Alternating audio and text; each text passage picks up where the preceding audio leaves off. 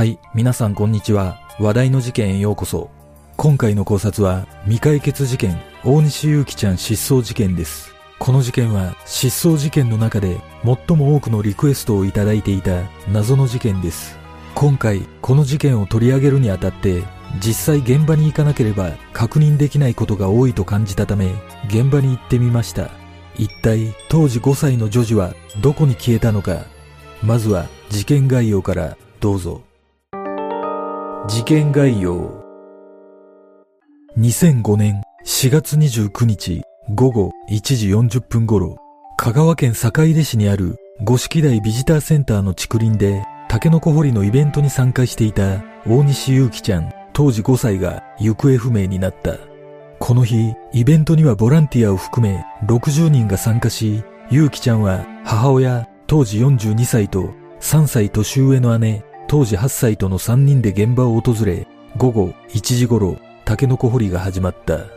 午後1時40分頃、4本目のタケノコを掘った祐希ちゃんは、もう1本取ってくると母親に告げ、一人で遊歩道の方向に走り出し、そのまま行方がわからなくなった。その後、警察によって懸命の捜索が行われたが、祐希ちゃんの行方につながる手がかりを発見することができず、間もなく失踪から17年が経とうとしている。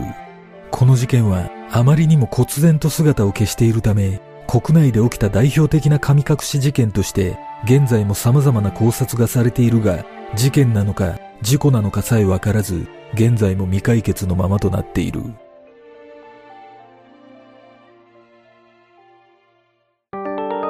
ゆうきちゃんの特徴行方がわからなくなったゆうきちゃんは、当時5歳で身長106センチ、体重は15.5キロ、髪型は肩までのおかっぱだった。失踪時の服装は長袖シャツに紺の長ズボン、ピンクの帽子をかぶり、ピンクの靴を履いており、子供用の軍手をしていた。失踪当日の午前中は参加者全員で自然観察会を行っており、その際参加者の一人がホームビデオを撮っていたため、その映像にゆうきちゃんの姿が映っているが、不審な人物などは確認できなかった。現在、香川県警のホームページには、2017年に作成された、ゆうきちゃんが17歳になった似顔絵予想が掲載されているが、生存しているとすれば、すでに成人を迎えている。これまでに、坂出署員や地元のボランティアなど、延べ3000人以上が捜索に当たっているが、何一つ手がかりは見つかっていない。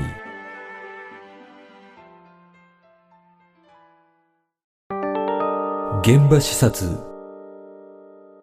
今回現場を訪れた理由は、この事件があまりにも不可解な失踪のため、実際に現場を目で見ないことには考察できないと感じていたことと、ネットで囁かれている噂の検証も兼ねて訪れました。そして、ここが現場となった遊歩道の入り口です。現場を訪れた時間は午後1時過ぎなので、失踪当日にタケノコ掘りが始まった時間とほぼ同じです。遊歩道の道幅は場所にもよりますが、思っていたよりも狭く、遊歩道全体の広さも思っていたより狭い印象です。おそらく一周回るのに、大人だと5分程度ではないでしょうか。それと、見通しについてですが、現在はそれほど悪いという印象はありませんが、場所によっては葉っぱなどで死角になる部分はあると感じます。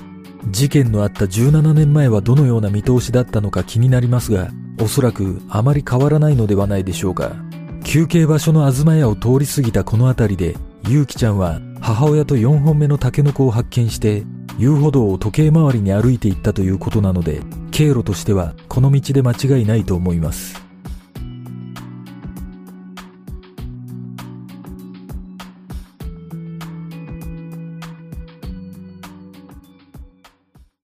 そしてこの辺りで女子中学生と一言二言会話をしたことが明らかになっていますが、どんな言葉を交わしたのかは明らかになっていません。そして、ゆうきちゃんが歩いている姿を道の反対側にある東屋から大人の男性が午後1時40分に目撃したという情報があります。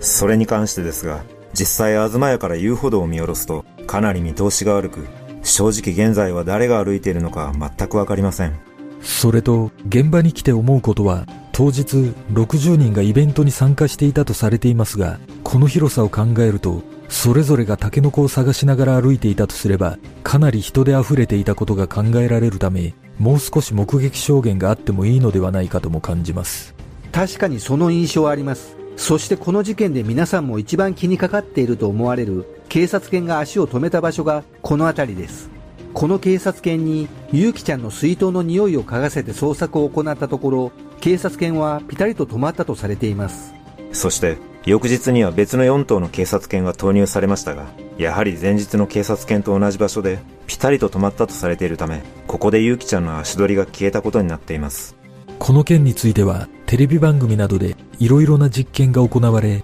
抱きかかえて連れて行かれた場合でも、摩擦臭を追うことで追跡が可能なため、大型の鳥に連れて行かれたという説の根拠にもなっていますが、現場に来て感じることは、上を見上げると竹の葉っぱなどで塞がれ、鳥が突然降りてくるようなことはないのではないかと感じます。確かに周りを見渡しても、大型の鳥が飛んでいる様子は伺えませんが、遊歩道にはイノシシ注意の看板が複数設置されています。現場に警察などが到着したのが午後3時45分頃とされているため、それまでに捜索していた人らによって周囲が踏み荒らされたために、ゆうきちゃんの摩擦臭を追うことができなかったと考えるのが自然のような気がします。もしかしたら、この事件は警察犬の動きに振り回されすぎたという側面があるのかもしれません。その後、午後5時頃には地元の消防団も加わり、午後9時頃まで100人以上で捜索したとされていますが、ここの広さからすると十分すぎる人数での捜索だと感じるため、やはり事故の可能性は極めて低いと感じます。ちなみにこれが遊歩道に面した田んべ池ですが、思ったよりも大きさは小さいため、池に落ちたとすれば捜索で発見できているような気がします。当時は水深3メートル程度で、池の水を抜いてまで捜索したにもかかわらず、遺留品らしきものも一切発見されていないので、池に落ちた可能性は低いことが伺えます。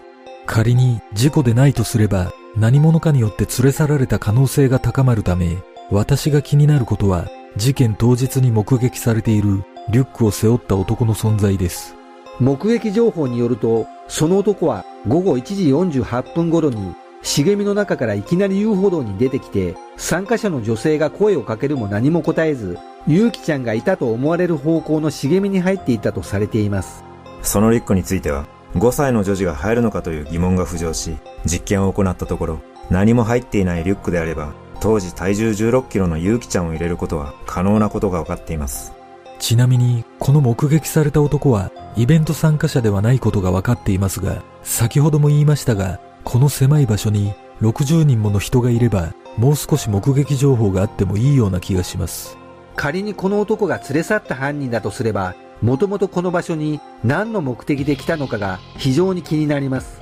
リュックを持っていたことから、タケノコ掘りに訪れていた可能性が考えられますが、偶発的犯行にしては手際が良すぎる印象があります。確かに、たまたま女児が趣味の変質者がタケノコ掘りに訪れ、たまたま一人になったユウキちゃんを見つけて、たまたま女児が入る大きさのリュックを持っていたため、たまたま誰にも見られず犯行を行うというのは奇跡的な確率のような気もします。逆に考えると、それくらい奇跡的な偶然が重なっていることで、神隠し的な要素が膨らんでいるとも考えられます。あと、何者かが連れ去ったとしても、ゆうきちゃんの叫び声などを聞いたという情報がないのも不可解だとの見方もあります。これについては何らかの方法で気絶させたという説が多いですが、一瞬で気絶させる方法を知っていたとすれば、誘拐のプロではないかとの見方もあります。しかし、そのようなプロが関わっているとすれば、計画性が浮上するため、偶発的要素が強いこの事件は、プロの関与は否定的な見方が多くなっています。そして、連れ去りの場合、逃走ルートは大きく分けて3つのルートが考えられます。1つ目はキャンプ場に続く道。2つ目は車道へ続く道。そして3つ目が駐車場に続く道です。実際にそれらのルートを歩いてみると、駐車場に向かう道はかなり距離があるため、誰かとすれ違うリスクは高いことがわかります。それと、キャンプ場の方向に向かうには、人が多くいたと思われるプレア広場を通るため、可能性としては低いと感じます。ただ、犯人がタケノコを掘りに訪れていたとすれば、やはりこの駐車場に向かうルートが可能性としては高いのではないでしょうか。私が現場を見て気になるルートは、車道に向かうルートです。この道は、比較的短くすぐに車道に出られるため人とすれ違うことはほとんどないという印象があります。仮に犯人が車道に車を路駐していたとすれば、ゆうきちゃんをリュックに入れることなく誘導して車に乗せることは可能だったような気がします。ただ、ゆうきちゃんが自力で歩いていたとすれば、警察犬の反応とは矛盾が生じてしまいます。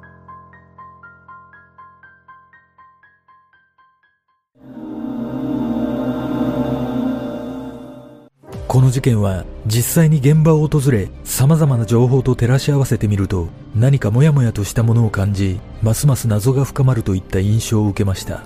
公開されている情報をもとに考察するとリュックを持った怪しい男が連れ去ったと考えるのが辻褄としては一番合っているのですが現場を見ると思ったより狭い範囲で事件が起こっているため目撃情報の少なさがやはり引っかかります。